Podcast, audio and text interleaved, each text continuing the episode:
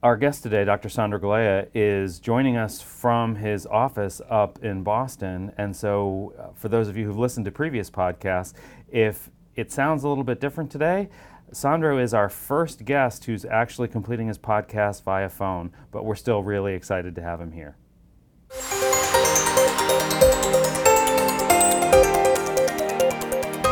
Hello, and welcome to the MVP, the Mass Violence Podcast, the official podcast of the National Mass Violence Victimization Resource Center, where we discuss all things mass violence from readiness, response, to recovery. I'm Dan Smith, the NMVVRC Director of Resources and Technology, and with me today is Dr. Sandro Galea. Uh, Dr. Galea is a physician, an epidemiologist, and an author. Uh, he's also the Dean and Robert A. Knox Professor at Boston University School of Public Health. And previously, he's had academic leadership roles at a few institutions you probably have heard of, uh, including Columbia University, the University of Michigan, and the New York Academy of Medicine. Uh, not too shabby. Uh, he's a world renowned expert in the areas of public health, the impact of trauma, and the social causes of health. His most recent book, which I just cannot recommend highly enough is called Well What We Need to Talk About When We Talk About Health. I'm sure we'll talk more about that book in just a minute, um, but I'll just sum up my introduction of Dr. Galea by saying that I've known Sandro for just about 20 years now, and he is without doubt one of the most brilliant people I've ever had the privilege of knowing and collaborating with. But perhaps even more impressively than that, he's actually been retweeted by the founder of the Huffington Post herself, Arianna Huffington. How did that happen, Sandro? well, Dan, thank you for having me, uh, this is a very kind introduction. Um, um, Arianna and I have connected at uh, meetings over the years, and um, we. Um, I, I, actually think that she has been writing and uh, thinking about all the things that uh, I've cared about, and in her latest uh, business venture, which is uh, around Thrive. It's really about um, behavioral health fundamentally, and uh, so I actually think we have a lot of uh, ideas in common, and we have enjoyed conversations over the years. That's awesome. I, I totally fanboyed out when I saw that, though. I was like, oh my God, I know him. He's being retweeted by Arianna Huffington. Um, okay, so uh, I, I kind of wanted to start pretty broad, Sandro, and, and then sort of zero in a little bit on the violence connection. I, I'm fairly confident that most of our listeners have heard of public health and, and kind of have a general sense of what it is. They probably associate it with things like vaccines and anti smoking campaigns and, and the like. But um, as an expert in the area, what is your definition of, of public health? You know, whenever I'm asked what public health is, I, um, I have come to define it by telling a story, which is a story that I tell in um, in the book Well that you refer to. And the story, very quickly, is one of blind Willie Johnson, who mm-hmm. was born in Texas at the turn of the 20th century. He became blind in a domestic violence incident when his stepmother threw a lye in his face. He grew up poor, and uh, his house burned down when he uh, was a young man, and he kept living in the burnt out shell of a house because he didn't have any money.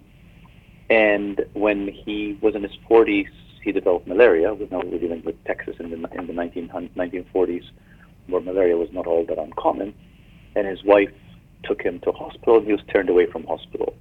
And then he died. And um, the reason I tell the story is because obviously what killed Blind Willie Johnson was malaria, because had he had treatment for his malaria, he would have lived. But it is clear that the forces that killed Willie Johnson are not just malaria, but it's also domestic violence and racism and homelessness and poverty and access to care. And that's what public health is about. Public health is about all of those forces. And, and, and clinical care and treatment is a part of what makes us healthy. But public health is about the broader context around us. Excellent. Okay. So, um, you, you you're obviously uh, an expert on public health. You're also one of the NMVVRC's sort of lead academic consultants, um, and so maybe make that connection for us. You know, the NMVVRC is focused on mass violence, obviously. Um, what is the relation of large-scale violence to health?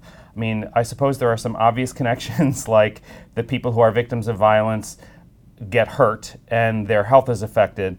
but are there broader or more indirect connections between violence and health?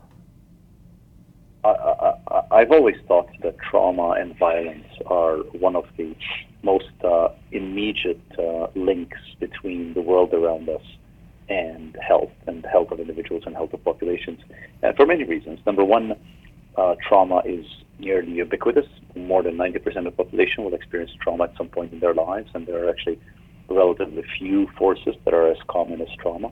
Number two is that trauma, by definition, is a product of the social world. Trauma does not just happen, it is a product of the world in which we live, our social interactions, how we structure our society. So, as a result, trauma is a reflection of our social and economic structures. So, to my mind, trauma and violence are one one critical link between social and economic environments and our health. So I've always found it entirely consistent to be interested as I am in broader social economic context and in trauma and how that affects health.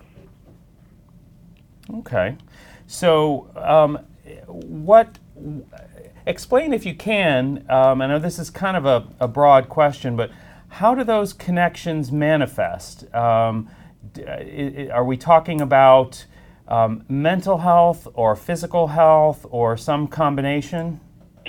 We're talking about both. We're talking about both. I mean, the the, uh, the, health consequences of trauma include uh, not only uh, mental health, mental illness, but uh, they also include uh, chronic disease like heart disease, lung disease, diabetes, obesity, and we know that the divide between mental health and physical health is ultimately arbitrary. It's, it's, it's a it's a distinction of convenience and mm-hmm. one that has emerged just because these fields have evolved separately. Mm-hmm. So I do think that uh, that trauma is associated with the full range of health. I mean, there are, there are data, uh, some some from our group, some Ben you've done, some other people have done, that uh, show fairly convincingly that uh, trauma is linked to mental health and that that mental health is then linked to worsening of other physical health conditions. You are more likely to be diagnosed with the full range of physical health conditions if you have mental illness, and uh, your recovery is likely to be slower. So we are dealing with physiologic processes that are disrupted by trauma and that affect both mental health and physical health. Okay. Uh, so that makes a lot of sense, particularly for those folks who've been you know, more or less directly exposed to trauma, directly exposed to a, a personal experience of violent victimization. Um, I'm wondering if you saw, and I, unfortunately I don't have the study right in front of me, but it was, uh, I believe, this past fall, there was a survey done, and something like 48% of the population viewed themselves as being at risk for a mass violence event. And that's probably um, a, a, gross overestimation of the actual likelihood that, that someone would experience a mass violence event. But to us here, it, it sort of spoke a lot to the potential impact of fear and anxiety and avoidance behavior on uh, just sort of how we live our day to day lives.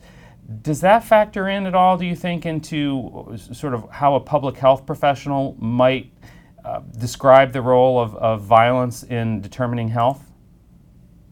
I do think so. I, I do think so. I mean, you're, you're, absolutely right that I think we, we tend to overestimate our risk of uh, being exposed to mass traumatic events all the time. And we, for example, we are we are terrified of things like school shootings correctly, um, uh, but uh, the truth is, we're likelier to get uh, hit by lightning than, than we are to be in a school shooting. And um, so, so, so it is anxiety and fear that uh, colors how we see um, our risks. And uh, you know, we are at greater risk of uh, experiencing trauma um, at the individual level at the hands of an intimate partner, for example. Every minute, 20 people are victims of some sort of violence committed by an intimate partner um, one in two women experience sexual violence at some point in their lives. I mean, these are much more ubiquitous forces. So I do think that there is a, um, a mismatch between the forces that truly shape our health and our perception thereof. Mm-hmm. Mm-hmm. Yeah, that's that's an interesting distinction and, and one that I, I think I need to spend a little bit more time thinking about because that that whole role of fear. Um, I mean, it, one of the things I took away from reading your book was just sort of how focused it was on things that we know make us healthier as opposed to things that we know that cause disease. And um, that's sort of got me thinking along that lines of, you know, fear and anxiety are just not really health promoting kinds of states to be in all the time. No, of course not. And, you know, you know the book, uh, the book subtitle, which is very intentional, is what we need to talk about when we talk about health, because the the aspiration of the book is to really try to change how we talk about health, and uh, and part of that trying to change is moving us beyond talking about healthcare to talking about health, which are quite different things, and we perceive these things differently.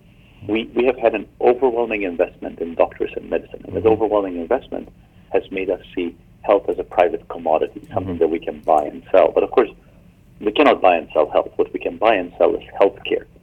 Health ultimately is a state of not being sick to begin with. And uh, if, if we are to move to a health system instead of a sick care system, which is what we currently have, we need to invest in the preventive conditions of health. We need to invest in safe houses, in good schools, and livable wages, and gender equity, clean air, drinkable water, fair economy. And, and those are the forces of public health. Those are the forces that create health. Um, so yeah, you're you're almost. It's like you're reading off the questions I have prepared uh, for you here, because I mean that that really was a a, a great segue. Um, I mean, one of the things I was going to ask you about was how in the book you talk about how, um, at least in the United States and, and certainly in, in some other countries as well, um, we've basically adopted an individual approach to health promotion, right? I, am going to uh, go to the gym more often. I'm going to cut fat out of my diet. I'm going to uh, eat healthier, eat macrobiotics or whatever. Um, but that whole approach generally has been unsuccessful. And um, I, am just curious about what you think people should be doing. And, I, and, and by people here, I, I guess I mean individual people as opposed to sort of social structures or, or maybe there's a question in there about how individuals um, influence social structures to make the kinds of changes uh, and, and, move towards a health promotion society than a, a sick care society. Yeah, I mean, well, you're, they're actually you're embedding a lot of questions. In yes, I, not, not good interview part. technique. Um, yeah, no, no. It's uh, number one. The uh, we know that individual behavior change works far less than we think it does. We, we, we have, an, we have a, a, uh, a, a vastly overinflated sense of how much uh, individual behavior change works. And you know, my favorite, my favorite example of this is uh, one of the biggest successes of health in the past century, which is uh, motor vehicle death. And uh, motor vehicle deaths have gone down. You know, your chance of dying per mile you drive is down more than 200 fold in the past century. Wow. But the reason for that is not because we're better drivers. The reason for that is because of our cars. Because our cars, because of seatbelts, because of airbags, because of shatterproof glass, because of laws that do not allow us to drive while we're under the influence of alcohol. So it's a classic case where the fundamental behavior, the fundamental behavior which is driving, probably hasn't changed very much, but we've changed the world around it to make driving much safer. The uh, and and that really applies to everything else, and, and that is why focusing only on individual behavior is a recipe for us to continue to have poor health. Another illustration of this recently is our notion, which is broadly false probably, that once we understand our genetic risk factors, we will change our behavior. In fact, science is emerging on this. This shows that once you understand your genetic risk, it does nothing for your behavior. You mm-hmm. still you still behave the same way. So when we understand that, we realize that efforts that are purely behaviorist are doomed to fail. Now, now, don't get me wrong. Ultimately, my health and your health is influenced by whether or not we run, whether we eat healthy.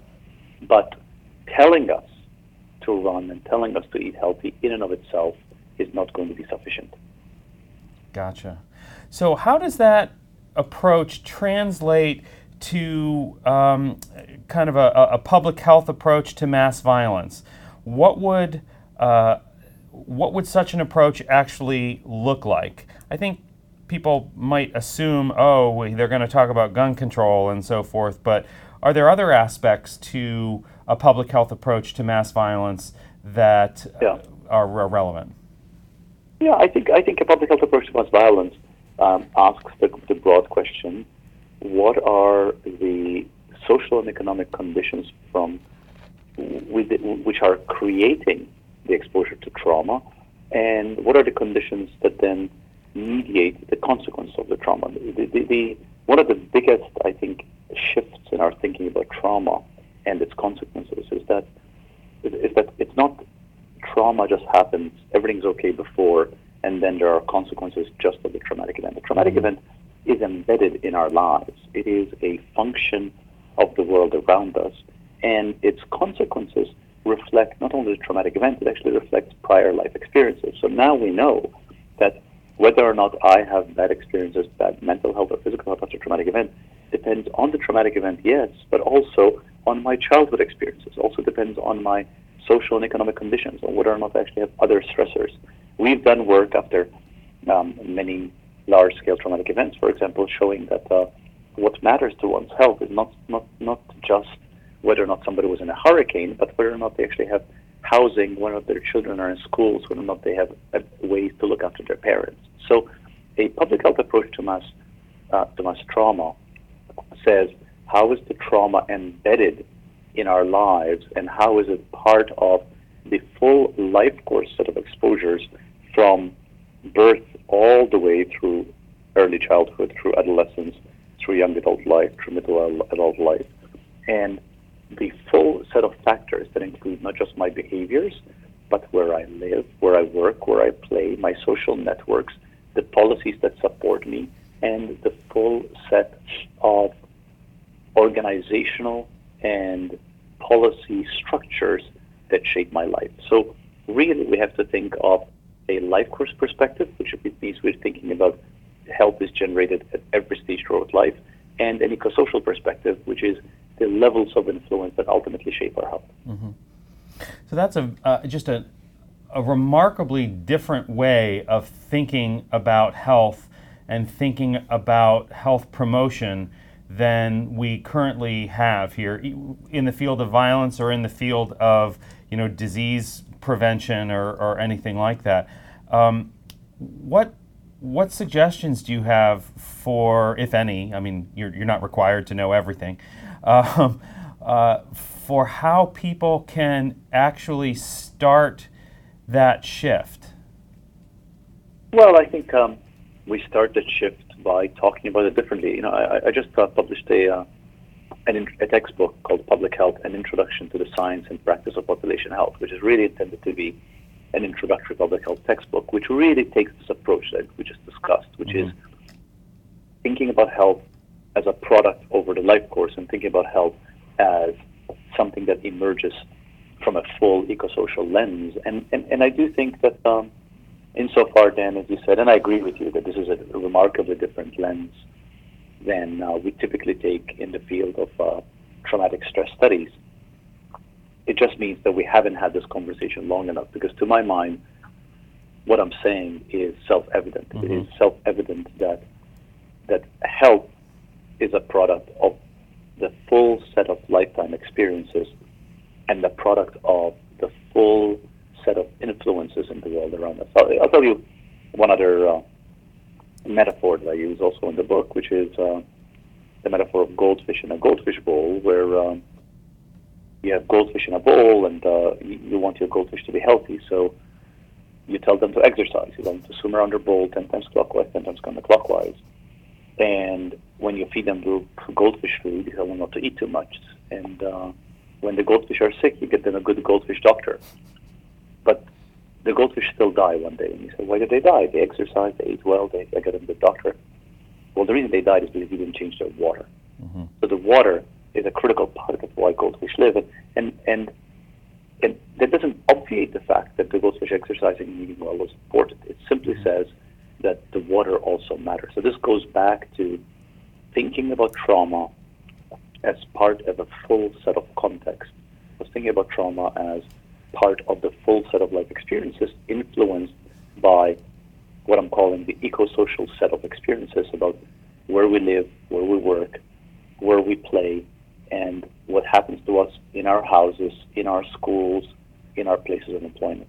Yeah, yeah that was a, a, a really powerful metaphor. And, and, for anyone who's listening who sort of doubts uh, the just sort of like uh, Sandro said, the, the self evident logic, I, I just would refer you to the book, Well, uh, What We Need to Talk About When We Talk About Health.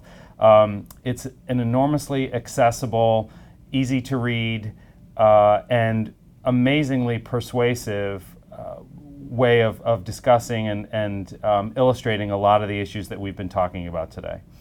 Uh, Sandro, I know that you're very busy and that you've got a lot of stuff going on up there at BU. Um, what kind of stuff is next for you? Are, are you uh, working on an, an, another book? I have a book coming out in um, in a couple of months with a with a colleague uh, here, Dr. Michael Stein, which is called "Pain: The Uncomfortable Conversations About the Public's Health," and it is uh, it is 75 pieces, each of them under 500 words. It's really intended to be a very bite-sized compendium that actually tackles some of these topics and uh, intended to be for busy people. You can sort of choose any essay under 500 words, trying to make some of these points. And actually, as I'm thinking about a conversation, I actually think that uh, um, anybody who's listening to find this interesting might find this interesting because it's really intended to say, look, how do we nudge the conversation on what health is forward? Excellent. Well, I, for one, will certainly be looking forward to that, and I suspect a lot of our listeners will too. Um, I just want to thank you so much for your time, Sandro. Uh, we've been talking with Dr. Sandro Galea, the Dean of the School of Public Health at Boston University, who's uh, told us a lot about public health and how it relates to violence and how we need to think about health promotion differently. Thanks so much for your time, Sandro. We really appreciate it. And uh, a, pleasure talking always. Take All right. Bye bye. Um, this is Dan Smith, the Director of Technology and Resources for the NMVVRC, and we'll be back soon to talk with you uh, and a, another interesting guest. Thanks very much.